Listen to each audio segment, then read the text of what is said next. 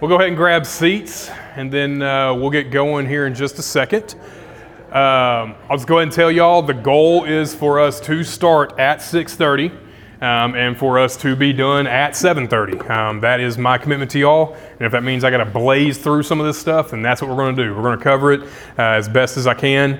Um, but at the same time, I'm wanting to make sure I honor y'all's time. Uh, we've got families that have youth that are going to be doing different things, and so we want to make sure that we're getting done when we are supposed to in here. So, if you don't know who I am, uh, my name is Lee Woodmansee. I'm Pastor Lee Wood here at Emmanuel Baptist Church. I'm the discipleship pastor, and so that's where you'll see a lot of this stuff come into play. It's going to make sense here in a bit.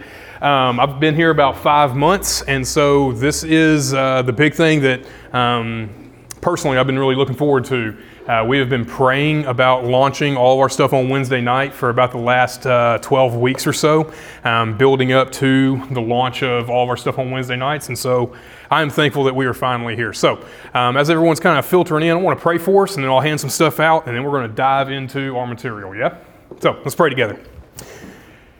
Father, I thank you for the fact that we get to gather together in a uh, comfortable place where we can be able to learn about your word and be able to learn more about who you are. And Father, I pray that as we are opening your word and as we are looking at scripture, um, that you would send your spirit to enlighten our hearts and our minds so that we might be able to rightly understand what it is that you have written for our instruction and for our benefit. And God, I pray that the things that I say would be beneficial, that they would be clear, that they would be something that we'd be able to take um, with us not just uh, store away in our head today, but we would be able to use years from now. And so, Father, I need your help in order for that to happen. And so we pray that that will happen through the power of your Spirit. Uh, I pray that I would only say the things in which would be beneficial and what you would have me to say. And so, Father, we give you this time and we pray this in your Son's name. Amen. Amen. Charlie, come help me out, bro. And then, Chad, you want to hand these others out? All right, so I'm going to give you all this. We're not always going to have handouts every week. Um, give me one of those just in case I need to run copies. Um, we're not going to have handouts every week, but here's my commitment to you. If we have handouts, I will make sure that everything that I give to you is going to be made available online. We are recording everything, so if you miss one of these weeks, no big deal. We will have the audio recorded. We will be able to actually. Uh, um, give you all the resources that we give you tonight. It'll be there digitally. Um, so if you miss something, no big deal. We got you covered. So, um, what is it that we are doing here? So, hopefully, you kind of knew what you were getting into when you came in here on Wednesday night, but if you didn't, let me give you a rundown. Um, what we are doing is not prayer meeting. What we are doing is not a Bible study in the way that you think it is, okay? We will be doing that. You can just, here, hold on to those. If we need some more, we got a couple more here, Chad. Um, we will not be doing just the typical Bible study this semester in here. We absolutely are going to look at Scripture. We absolutely are going to look at how to interpret rightly and all that good jazz. But this is not just a basic Bible study like you have encountered before. So, what is it that we are actually doing? Well, Wednesday nights, what we have launched tonight is what we are calling the Equipping Institute. And our Equipping Institute, you're going to see here in a little bit um, that we have several topics that we actually are wanting to cover over the next several years. Whether you realize it or not, you just walked in on the first night of what is, in fact, a several year process. Um, I am going to be one of our primary teachers for the stuff that we're going to be covering, especially this semester. But moving forward, my goal is for us to have at least two classes each semester that are going to be covering two different topics at least that way, we can cover more of the stuff that we feel like we need to cover. So, our Equipping Institute, that name is intentional. Um, I want to give you a little bit of information about why we do what we do here at Emmanuel. Before we even look at what we're doing tonight, you need to see how this fits into a larger, larger movement of what we're trying to accomplish here at Emmanuel. Our mission is to invite others to bend their knee to King Jesus and to help them follow Jesus, help those people follow Jesus for the rest of their lives. Now, that being said, that's a great little tagline, but we actually mean it. And so we structure everything that we do to help meet that goal, that vision, that mission that we have. So I want to give you what our four core values are here at Emmanuel. Whether you've ever heard this said from the stage or not, you're hearing it now. We're going to try to make it more of a uh, emphasis moving forward so that this is something that we can identify right away is this is why Emmanuel does what we do, right? Our first core uh, value here at Emmanuel Baptist Church is that we want to see deliberate discipleship take place. Deliberate discipleship. If our mission is, in fact, to invite others to bend their knee to King Jesus and to help them follow him for the rest of their lives, that doesn't just happen because you do a Sunday morning service. It doesn't. Okay? There is more involved with discipleship than just coming on Sunday morning. All right? Um, one of the things that I teach my college students, uh, a phrase that I've used for a long time, is that when it comes to the Great Commission, there is either adherence to or disobedience of. There is no third option. When it comes to the Great Commission, there is either adherence to or disobedience of. There is no third option. The Great Commission is to go and make disciples of all nations, right? Teaching them to obey everything that Jesus commanded, baptizing them, right? If that is our mission, you are either doing it or you're not. So, that seems like a pretty steep statement, but let me just add a corollary to that. When it comes to the Great Commission, there's either adherence to or disobedience of, and it is impossible to make disciples if you're not being one yourself.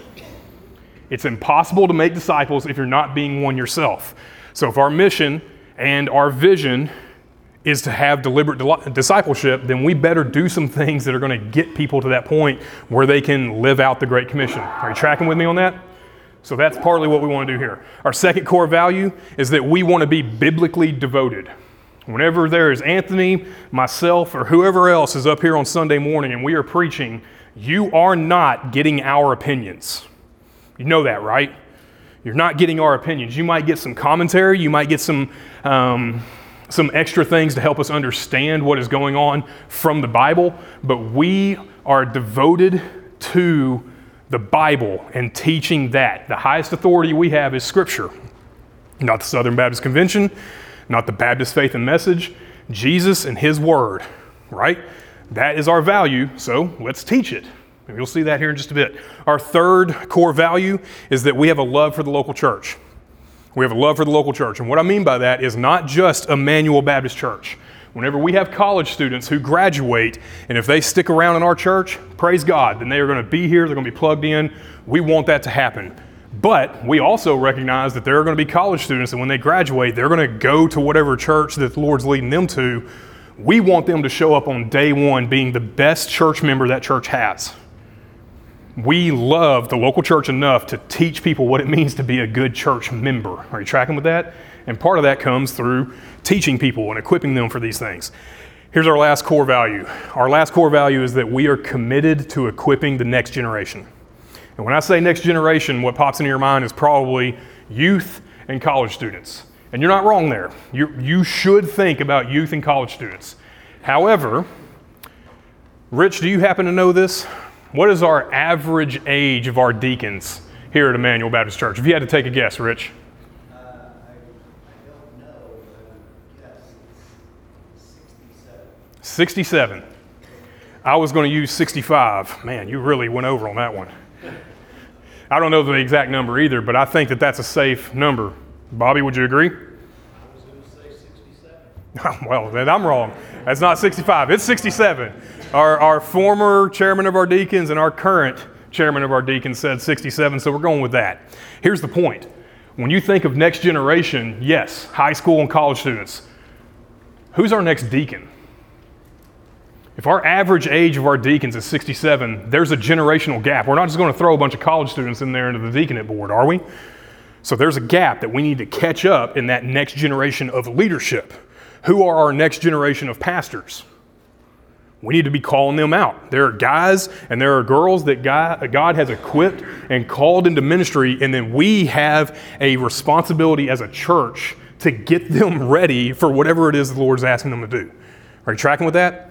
So, if all of those things are true, if we do in fact have this commitment to deliberate discipleship, that we are devoted to the Bible, we have a love for the local church, and we in fact have a commitment to equip the next generation, then that's exactly what this is. This is part of that. We want to give you something that is going to be beneficial as we move forward. Y'all tracking with that? All right, so here's the deal. What are we going to cover in Equipping Institute? I told you you walked in on night one of a multi year process. What are we going to cover? Here you go. This is actually just the list of topics at a minimum right now. I've already got the next four years mapped out of what I want us to cover in sequence. Let me just run through this. Number one, first thing you see up there in red is hermeneutics. That's what we're going to talk about tonight. I'll give you a definition here in a bit. Don't worry about that. That is what this whole semester is about. What we then want to do is spend some deliberate time talking through different genres of literature in the Bible. What do I mean by genre? We will talk about that much more in uh, uh, week three, four, and five of this semester. But what I mean by that is if you open a newspaper and you read the wanted section, like the help wanted ads, and then you go read the sports section, and then you go read comics, those are all completely different genres of literature. They are written differently, they have different punctuation, they have different purposes altogether, right? Would you read the funny papers the same way you go read the news on the front page? Would you? No. So we're going to spend some time talking about law and history. We're talking about the Pentateuch. We're talking about Joshua. We're talking about First and Second Kings. We're going to we're going to cover some of that. We're going to talk about uh, our prophets, so major prophets and minor prophets. We're going to talk about poetry, an Old Testament survey, a New Testament survey, how to read epistles. How do you read John in First John? Do you read it the same way as you read the Gospel of John? Are you tracking with me? We're going to cover that over the next couple of years. Then we have some history stuff. How many of you in this room right now have actually sat through at a church something that looks like church history? Somebody gave you a primer on church history. RO. Praise God. How many of you know who Eusebius is? There's a handful. Folks who are involved either in ministry or in education. The Cappadocian Fathers. You ever heard of those cats? Those cats. Augustine. Ah, so there we go. We got a couple more hands. But here's the point. If we have a goal of loving the local church and we want people to be deliberately discipled, like having some history in your pocket is worthwhile. How many entities are there in the Southern Baptist Convention? We can name a few, but why are we Baptist? That would be a great question for us to ask at a Baptist church, don't you think? So, we're going to talk about some church history. We're going to have SBC uh, history and education about how we're organized. Then we got some theology. We're going to do some uh, systematic theology. I'm talking about doctrines. When we talk about salvation, soteriology, what does that mean? What is propitiation? How does it work? And if you've been here on Sunday night, you actually know a little bit about propitiation from a couple of weeks ago. But everyone else is like, you made that word up. I promise you, I did not, right? We're going to do some systematic theology. We're going to do theology proper. We're going to talk about God the Father. We're going to talk about Christology, Jesus, pneumatology, the Holy Spirit, uh, ecclesiology, how the church has been organized. What does the New Testament say about the church? How many of y'all have had a class or someone taught about ecclesiology and the structure of the church? So now you've hopefully you're kind of seeing like in the room, yeah, I don't even know what some of that stuff is. Hang on with us and I will show you. Yeah. And then lastly, in that last topic, that yellow is kind of our hot button topics. So spiritual disciplines, apologetics and evangelism, LGBTQ responses, like how do you think about mental health and depression? How do we respond to someone who um, comes out as gay or bisexual or whatever? how would you even formulate a response? We'll talk through that. Um, financial stewardship and leadership development. If we have a commitment to equipping the next generation, having some financial stewardship and some actual money sense in the next generation for college students, young adults, young marrieds right now, that's going to be critical. If they're going to be used by God 15 years from now, and they're still paying off $80,000 worth of debt because they made some poor choices when they were 23. Let's fix that now before we ever get to that point. Yeah? Our goal, whenever we see this huge list up here, me and Pastor Anthony, is that I would love to see all of these things take place as part of like a residency program. Somebody feels called to ministry, rock on. What you need to do is you need to come on Wednesday night. We're going to be talking through whatever the topic is And then after we get done on that Wednesday night, that person who feels called into ministry, you're going to come hang out with Pastor Leewood and Pastor Anthony, and we might give you some homework. And you're going to work through it. Somebody says, Hey, I feel like the Lord might be calling me to be a deacon. Rock on. Then you need to do fill in the blank. We have stuff recorded. We have a plan for how this stuff is going to be part, a big part of our goal to disciple the church. And just because you've been a believer for 50 years or you've been a deacon for a decade, I still think the call for discipleship is lifelong, no matter where you find yourself on that spectrum. Yeah? Tracking with that? So, any questions about this? I know it's a whole lot. You probably didn't even know this is what we were going to talk about. Welcome. This is what we're doing. Yeah? All right, so my goal is to have 45 minutes of me up here yakking at y'all and then 15 minutes at the end for questions. So if you don't have it now, write it down. We'll get it at the end. All right, so we talked about hermeneutics. So let's talk about what that is. And then we will really be in the middle of what we're talking about tonight. Hermeneutics is all about interpretation. That's what hermeneutics is. Whenever we use the title for this series is reading the Bible or how to read the Bible for all it's worth, what we're talking about is do you understand what you're reading? Do you understand why you read Genesis differently than you do Daniel, differently than you do 3rd John? Are you tracking with me? So, hermeneutics is all about uh, interpretation. It just comes from this Greek word hermeneuo, which just means to translate or to interpret. And so, basically, what we're talking about is do you understand what you're reading? If we are, in fact, committed to having people being biblically devoted, if I'm going to say, hey, man, you need to know this inside and out, and then you're like, I don't even know what's in that book. Well, maybe a good place to start is, well, let me teach you about the structure. Let me teach you about the organization. Yeah? Are y'all tracking with that? So, let me give you a little bit of a, a heads up. I have two goals for the next 15 weeks. Two goals. This is what I want from us. Number one, I want us to be able to understand the Bible's formation, organization, and structure. Formation. How did we get a bunch of random dudes out in the Middle East, the ancient Near East? How did we get from them to a bunch of white people in Missouri reading in English? How did that happen? How did we go from Hebrew being the Old Testament language to in the New Testament, Greek is now the language and the Romans are in charge? What happened there, right? I want us to kind of understand that flow, how we got the Bible. I want us to be able to understand how it's organized. Whenever you're reading uh, the Gospels and Jesus is talking about um, the scriptures and he talks about the law and the prophets, he's appealing to a way that the Bible, the Old Testament in his day, was organized, and it's different than we organize it. And that's perfectly fine. But why and how did that happen? The structure. Where is this story going? What is happening with all of this stuff? Why are we actually making efforts to, to actually go from Genesis through Revelation? Why do we have a Bible reading plan that takes you all the way through in a year?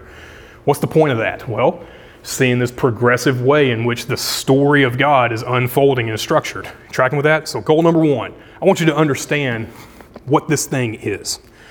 However, more importantly, here's the big one I want to equip us with lifelong methods and skills that will make us more effective. If our values are to be biblically devoted and to equip the next generation and to get to a point where we are deliberate in our discipleship, if you don't know how to read the book in which that's all based upon, then we've missed it. I don't care how many classes you go through on the book of Romans, if you don't understand how it fits in with Paul's arguments when he's using the Old Testament, you're going to be lost. Are you tracking with me? So, I want us to understand the structure, the organization, and the formation of the Bible, and I want to give us these lifelong methods and skills that you can apply no matter what you're reading in the scriptures and be able to use that in your life to a more efficient way. Yeah? That's where we're heading. Word. All right. So, where are we actually going? You will see this graph depicted there on your page. And so, if you're sitting in here and you're wondering, okay, what exactly is it that we're going to cover this semester? Well, let me tell you. We're going to spend about four weeks after this one, so five weeks total. We're going to spend in basically giving you an outline and very very large picture of how to interpret the Bible in general. And then from there, we're going to spend the next nine weeks, 10 if you count uh, Thanksgiving, which we're not meeting, but we're going to spend the next nine weeks working through different genres of literature. How do we read narrative? Okay? Whenever you're reading Numbers, how many of y'all have intentionally read all the way through Numbers? Okay, of those of you that had your hands up, keep them up. How many of you enjoyed reading Numbers? Here's my promise to you if you understand what Numbers is about, and it's not about the counting that happens at the beginning of the book and the end of the book, it's so much better. It's so much better because it's a narrative. Well, if you come into this thinking, well, narrative is just kind of, yeah, you're not going to enjoy it. Yeah, I would guarantee that that's probably going to happen. So, we're going to talk about narratives. We're going to talk about how to read wisdom literature and poetic literature and prophetic and proverbial literature. So, all the Old Testament stuff. We're going to spend two weeks on the Gospels, how to read the Gospels as narrative, but also there's a lot of metaphorical language in there. There's a lot of hyperbole. It's okay, it's in there, I promise. What do we do with the parables? How do we interpret the parables? We're going to spend basically a whole week on that. We're going to talk about the. Um, epistles. How do we read Paul? How do we reread 1st and 2nd Peter? Right? And then apocalyptic. That's the one that everyone's like, oh, Revelation. Yeah. But also Daniel, but also Zechariah, but also Haggai, but also Nahum, and also Isaiah. There's all sorts of apocalyptic literature sprinkled in throughout the Old Testament. And so we're kind of getting that at the very end, but we're going to cover all that stuff. You tracking with me? Let me give us a quick rundown of what we're going to talk about in those first uh, five weeks. You'll see what we're doing here tonight, but when we get to next week with Bible formation, here are some things we're going to talk about. Who wrote the Bible? The central question we're going to answer next week is Did God write the Bible or did man? That's a pretty big question, right? And regardless of what your answer is, there's some pretty big ramifications for that. So, the implications that we're going to have to work through. Who wrote the Bible? We're going to deal with that. Um, we're going to deal with manuscript evidence. What is a manuscript? Why do I use the translation that I use? Partly it's because of manuscript evidence. We'll talk about that. We talk about canonicity. How many of y'all know what that word means? Canonicity. What does it mean? Somebody holler it out for me. It's a standard, right? How did something reach the standard to be put into the canon? Why do we have the Bible as we have it now? What books made it in? Why didn't other ones make it? What's going on there, right?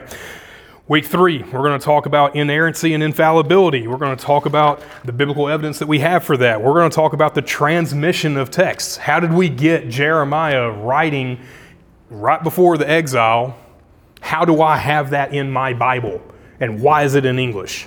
Right? It went from guy to guy for literal millennia until it got to me. So, how do we know we can trust the evidence that we have, the manuscripts? How did it get here? Was it just, you know, sent through the Xerox and boom, I have it? Like, no, obviously not. So, we're going to talk about that. And we're going to talk about translations. And that's before we even get to interpretation.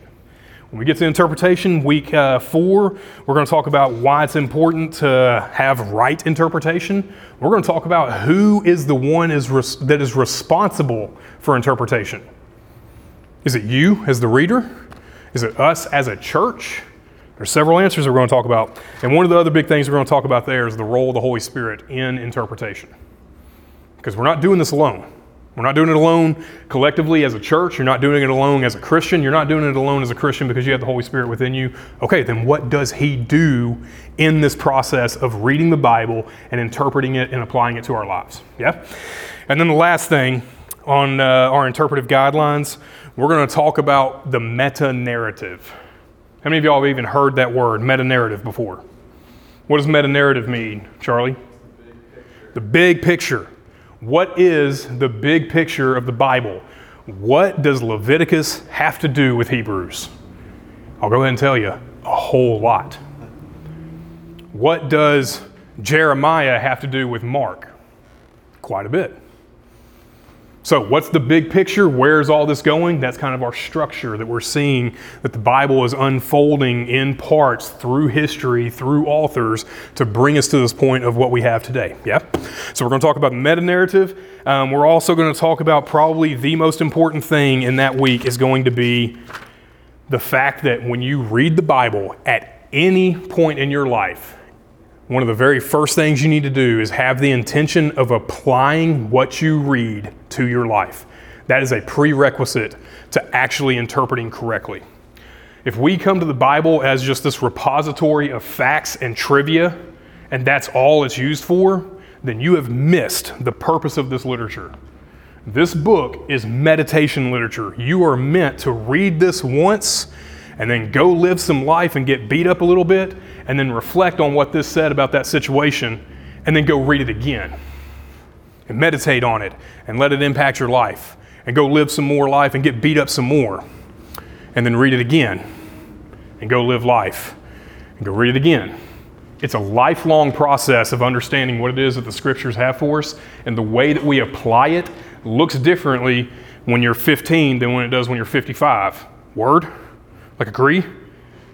So, We've got to do that right out the gate. So, any questions about where we are heading with this semester? So, if you were looking for Bible study content, it's going to take a couple weeks for us to get there. We will get there. We're going to talk about narrative genre and then we're going to work our way down the list, but we're going to get there, yeah? All right. Let us talk about the thing that we are here for for tonight. If we're doing our introduction and we're doing our overview, what's the most important thing that I want us to understand? The most important thing that I want us to understand tonight is what is the foundations of biblical authority? What are the foundations of biblical authority? I am a presuppositionalist. And what that means is that anytime I enter into a conversation with somebody about God, does God exist? Does he not exist? Is God good? Is he not good? Right? Is reality real or do we live in a simulation? Okay? No matter what conversation I'm in, I am a presuppositionalist in that I believe before we get going at any point in the conversation, I take the Bible to be true, reliable, and accurate. Now, I have good arguments for why that is, and we'll talk about that in week three with the inerrancy and infallibility. But when it comes to the conversation, I just assume that the Bible is reliable. I've got good arguments for it, I've got good experience with that. But I take at a base level that it is authoritative and that it is something that is um, meant to be relied upon. So, how do I articulate that? I've got three main points, and these are going to be the three main points. If you write anything down, this is what I want you to do.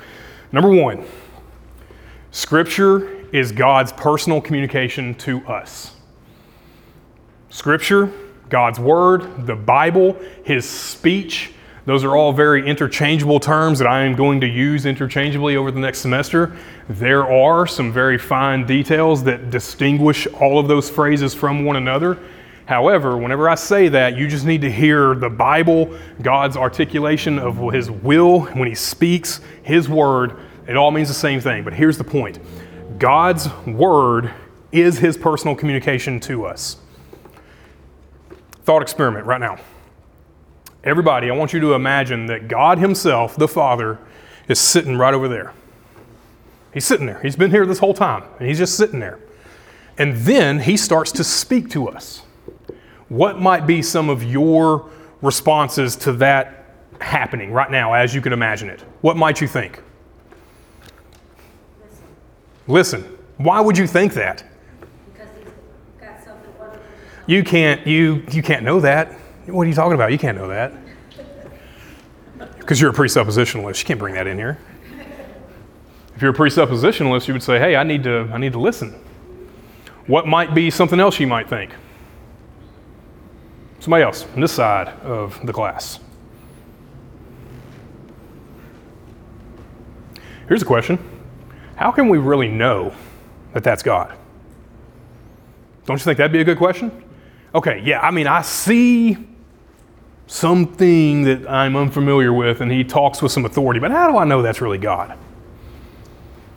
Because how you respond to that question is going to determine whether or not you're actually going to listen, right? Right? What if it's just some guy who is, you know, got a crazy beard and looks like Gandalf with like long gray hair and just starts talking wild, like, okay, maybe you are God, but you also kind of smell, and I don't think God smells, right? Here's the point. Whenever we think of that absurd kind of scenario, imagining that God is speaking to us, at some point you're going to have to reckon with whether or not that actually is God. In fact, this is actually how the biblical authors, the majority of them, interacted with God in some way. They heard him speak, they had visions, or they had this impression from the Holy Spirit, and they were convinced that God was speaking to them and being uh, inspired to write, being inspired to preach, being inspired to go and share that message. If they found persuasive reasons to believe and then also listen and do what he says, I think we could as well. And I think the reason for that is because it's a personal communication. I have never heard God's audible voice in my life. Maybe some of you in this room have. I, I, I honestly would not think that that's something that's impossible. However, that's not the way that God generally communicates. So then, are we to conclude that God doesn't speak to us today? And we would go, well, of course not. Well, what do you mean? Like, none of y'all have heard God speak, so how could we conclude that He still speaks today? Well, He already has. Whenever you think about the Bible and how the Bible goes from Genesis to Revelation, the primary thing that moves the story forward is what? God speaking. Whenever you think about the, the motions of history and you think, oh, well, you know, this is just the passage of time and cause or event A leads to cause A, which then leads to event B, which has another reaction, and it's just a cause and effect. That's all it is. Well, actually, no. When you look at Scripture, the main thing that propels the narrative, propels the story, propels history along is God speaking. Are you tracking with me? So, if that's true, if we are then convinced that God is speaking, why would you ever argue with him? And again, I know this is kind of an absurd illustration, but we argue with this all the time. Well, that certainly can't be what he means, right? There's got to be something else going on, right? Well, uh, yeah, there are times that there's all sorts of arguments for, you know, bad interpretations to be weeded out and proper interpretations and applications to be made. But here's my point. That's also God's personal communication to us, and it should impact us as such. When God speaks, he speaks as the Lord. Are you tracking with me? If you're looking in the Old Testament, the word Adonai in Hebrew, it's just that capital L, capital O, capital R, capital D. Like it's called small caps, where the word is kind of small, but they're all capped letters. Like he speaks as the Lord, and that means authority. That means that he has control and that he is supreme, right? If that's true, when we hear him speak, then we should respond. So that's our first foundation for biblical authority here is this, it's God's personal speech to us. And here's our second main foundation that we're going to talk about. And there's actually three points to here. Scripture actually communicates God's lordship, his attributes of being the Lord of creation. Let's just pause right here for a minute. On that point about God's speech propelling forward the narrative, we can kind of see right there, like clearly, yeah, he's in charge because there was nothing other than him. And then at the end of chapter one, there's all sorts of stuff, right? Such as everything. Well, how does that happen? How does that happen? How did we get from nothing other than God and his triune being to all the things at the end of chapter one? How does that come about? Oh, yeah, he's just God. His just very existence caused those things to happen. Right? It's not his very existence, it's he spoke. So here's the point. Imagine for me Genesis chapter 1 without reference to God speaking. how would that play out? What would be at the end of Genesis chapter 1? It'd be the same thing at the very beginning. You know, God in his triune state, and that's it, because he didn't speak anything else into being. That is his lordship. And it's being communicated in this personal communication to us that eventually works its way into our hands as scripture, yeah? So there are three main attributes that I really want us to hit on when we talk about God's lordship um, being communicated through scripture, and it's this. Number one, it's God's control is communicated through scripture. His control. The. Uh, the way that we can think of God's control, we can think of this as like a function of his omnipotence. Are you tracking with me? If he has all power and can do whatever he likes, he can kind of do whatever he wants with those things. Another word for that would be control. Other words that you see used to describe this is his sovereignty, right? That he has a will to enact and he has the power to make it come about. So when we talk about his omnipotence and his power and his control, we see that this is possibly problematic for us. Because in Genesis 1, we see great things happening when God speaks. We see great things happening in Genesis chapter 2 when God speaks. What about the next time we see God speak in Genesis chapter 3? What's going on there? He's confronting sin. So whenever God speaks, in his power, in his control, that power and that control can also be used for judgment and for blessing. Are you tracking with me on that? Like, that's a big deal. And that, frankly, should kind of scare us in the right kind of way. Because if he is all powerful, then that means some things for us. Um, in fact, I want to read this from John Frame. John Frame is a theologian, wrote a multi volume. Uh, work on the doctrine of God, the doctrine of man, the doctrine of God's word. And this is what he says here about God's power and his control. He said, God accomplishes all of his works. Remember that, all of his works. He accomplishes all of his works by his powerful word creation, providence, judgment, and grace.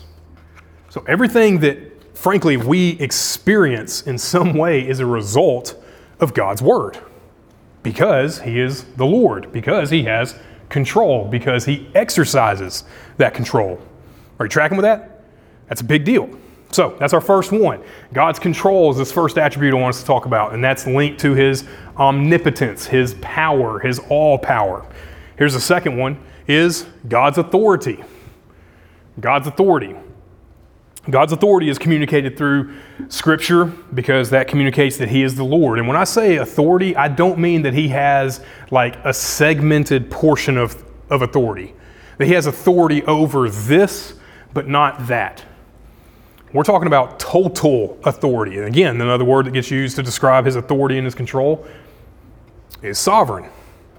He is sovereign, He is all powerful. However, He is not just all powerful, He is also omniscient. He knows all things. And if He knows all things, and he is all powerful, then frankly, a result of that is that he would decide that there should be a certain way for life to be lived. There should be a certain way that creation is to work. Are you tracking with that? And it's based upon his knowledge that is perfect, his wisdom, that application of knowledge, and it comes down to this point of his authority within that. So when God speaks, things happen. Genesis 1. However, things also happen with a purpose. Are you tracking with me on that? That if he is all powerful and he has all wisdom, and that when he speaks in his authority, then that means that it demands something of us. When he speaks of his love for us, we as his creation have an obligation to treasure that love and the fact that he told us that he loves us. Are you tracking with me on that? That's blessing there. And the fact that he has told us means that we are to respond in that in certain ways. In Genesis chapter 2, verse 19, I want to pick that up real quick. I'll read it for us here in the ESV. This is what Moses writes for us in Genesis 2:19. This is after basically everything's been created. God says, "Hey, I'm looking around, Adam, and it's not good for it's not good for this guy to be alone. He needs someone to be paired with him. It's going to be his indispensable other." Pick it up in chapter 2, verse 19. Well, actually, let's pick it up in 18. Then the Lord God said, It is not good that the man should be alone. I will make a helper fit for him. Cool. Verse 19 Now out of the ground the Lord God had formed every beast of the field and every bird of the heavens, and brought them to the man to see what he would call them. And whatever the man called every living creature, that was its name. Adam's over here. God's got his hand on his shoulder, as it were. Let's get all these animals out here. Rustle them up, parade them through. Butterfly, giraffe, platypus, cheetah, dog, whatever. Here's the question why? Why did God go through that exercise of having Adam name the animals? Bobby? example of the authority that God has to man over his creation. Hey, son, you saw what I just did with creation? Your turn. You are the representation of God. You are the image of God. You have authority in some sense to have dominion over all of creation. Adam, get after it. He sends him out there, start naming things, guy. Go nuts. Now, we know the story like, yeah, the animals don't fit because they were never meant to. So, why do this whole process? Because this is Adam doing the same thing that God did, because that's what we're supposed to do. So you already know kind of innately that there is a responsibility and authority that comes with exercising dominion over creation because that's how God has laid it out. Well, just go up one level about God and he has ultimate authority over all creation. Are you tracking with me? That's why this is so important. So when God speaks, it's authoritative. When Adam spoke over these animals, you don't say, you know, well, God, yeah, let him name that, but he also had like an angel sitting on the side, like, no, that's a bad name. We're not using that one. Right? Like, you don't get the sense of that. You get the sense that God said, no, that's its name. You said so. It's like whenever I get my daughters and they get some stuffed animal, or really what they've been doing here recently is they rename Alexa.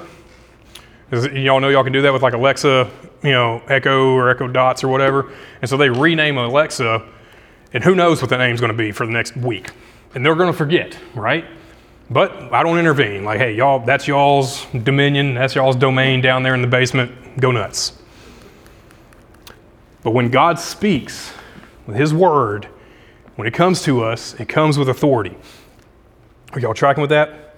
Whatever God does, He does by His word. And again, I want to read from John Frame when he talks about this authority. He says, God's words create obligations on our part to hear, believe, obey, meditate, rejoice, mourn. Whatever the words may demand of us, this is what we must do. Why?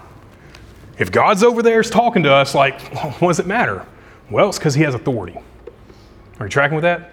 So, number one, His control, His authority, but also, our last one, it also communicates His presence with us his presence with us. So, uh, because God is the Lord, he lives with and among his creation. You see that in Genesis 1. He's hanging out with Adam and Eve. They seem to be taking walks on a regular basis there in the garden, talking about Lord knows what. I imagine that they were probably talking about how to live life, how to best do the thing that God told them to do. Then we get Noah rolling around, has this conversation with God, and dude builds a boat when it's never rained before. Weird, right? And then you get all these patriarchs and these random cats out in the middle of the desert. They're hearing from God, and then they start doing weird things like picking up and leaving their family and going to a place they'd never been before. Where am I going? I'll tell you when we get there. That's basically what Abram was told, right? With the rest of the patriarchs, and then we eventually get to Moses and we see the nation of Israel is there, the Hebrews are there.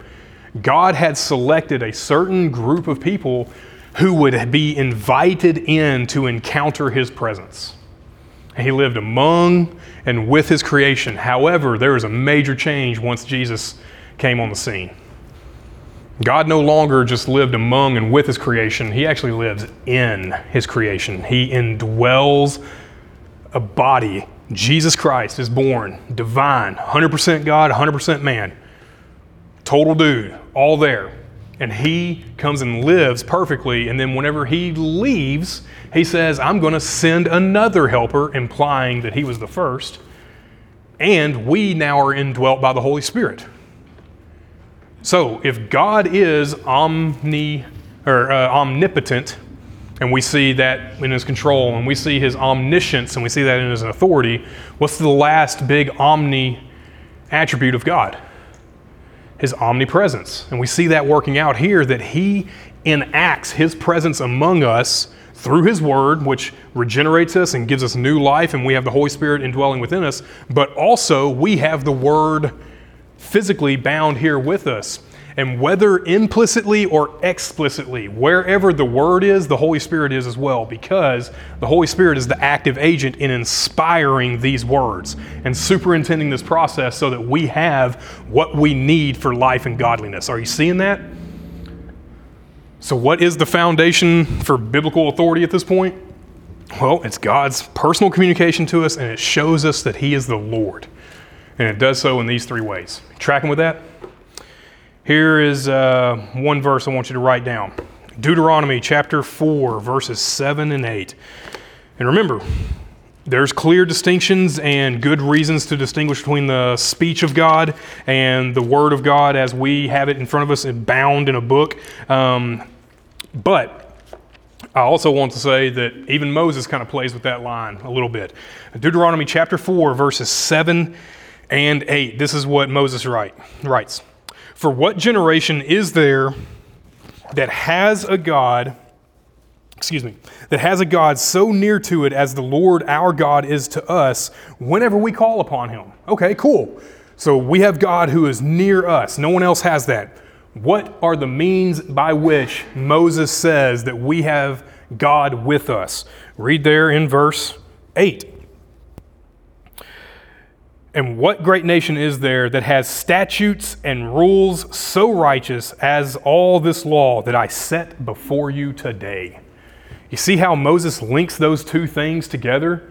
The very presence of God and his word, the rules, the statutes, the law, the Torah, right? The scriptures. He sets it before them and says, When this is among you, God is among you. It's not a one for one correlation, I grant that. But you see the point that's being made, right? So, if God's control, authority, and His presence is being enacted through this, then we got to do something with it. And here's our last point for the biblical foundations of its authority. If Scripture is applicable to all of us in all situations, it is. If we were meant to just memorize cool trivia, then that would be something different, but that's not what we are called to do, right? Um, in fact, we're going to talk about that a lot more in week four with the role of the Holy Spirit in how He is there to uh, work out how to apply this in our lives, but it's critical for us. Um, I want to say something here. This is not a hot take. I don't know why this might be controversial, but if you hear it wrong, it will be. So listen to me when I say this. Number one, all scripture is equally inspired. Yes, you heard me clearly. All scripture whether it is Genesis 1 or whether it is Mark 2. It's equally inspired, right? However, hear me rightly, not all scripture will have the same level of immediate application in your life in every situation. Are you tracking with what the difference of that is? Hanging out in the middle of Leviticus 12 may not net you the encouragement that Philippians 2 might. Tracking with me? That's perfectly fine. That's perfectly fine because they serve different purposes.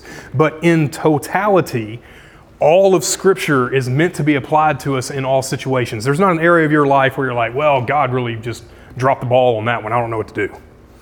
Well, you know, maybe we didn't have the exact predicament laid out in Scripture that you're dealing with, but we do have general wisdom which speaks to how life is best lived.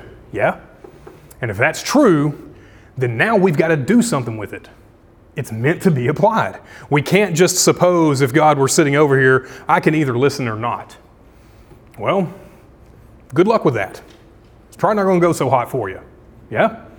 It's meant to take root in our lives. So, those are the main points that I want us to see tonight. And in the last little bit that we have, I want to run through what is the verse that you all, all know is coming, and we are going to reference multiple times, but we're going to do it anyway. 2 Timothy 3 16 and 17. If there is a hallmark verse about why the Bible is important, this is it.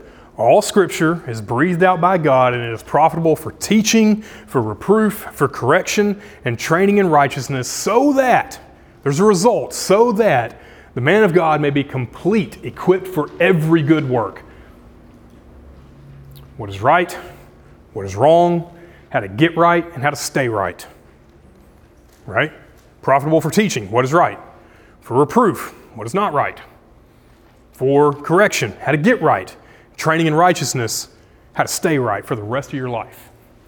Now, does that mean that Ecclesiastes 6 is going to meet your daily needs every single day, every single time you read it? Maybe not. And that's okay to admit. But whenever you are having the word of Christ dwell in you richly, as Paul says in Colossians, I guarantee you, you're not going to be lacking. I guarantee you. Are you tracking with that? How important this is? That if this is God's inspired word, and I believe it is, then that demands something of us. And here's the last verse that I want you to write down. This is Psalm 111, verse 2. I want to remind us of that quote that we had from John Frame earlier when he talks about all the works of God. So God accomplishes all of his works by his powerful word creation, providence, judgment, and grace. What Psalm 111, verse 2 says is that great are the works of the Lord in totality, all of them. They're studied by all who delight in them. If you want to know what the Lord has done for you, read his word, study it know how to apply it to your life. Come to good conclusions based off of good observations, based off of general wisdom. That is what we are after over the next 14 weeks. Are you tracking with me? If we have this command to recognize the works of God and we know that that comes about through Him speaking, through His Word, then we ought to listen. Yeah? Word. So we have eight minutes for questions. What you got? Whether it's something you think we might cover later, and if we're going to do that, I'll just tell you, hey, we'll come back week seven. You better be here to get your answer. Yeah? What questions you have? Good, bad, or indifferent?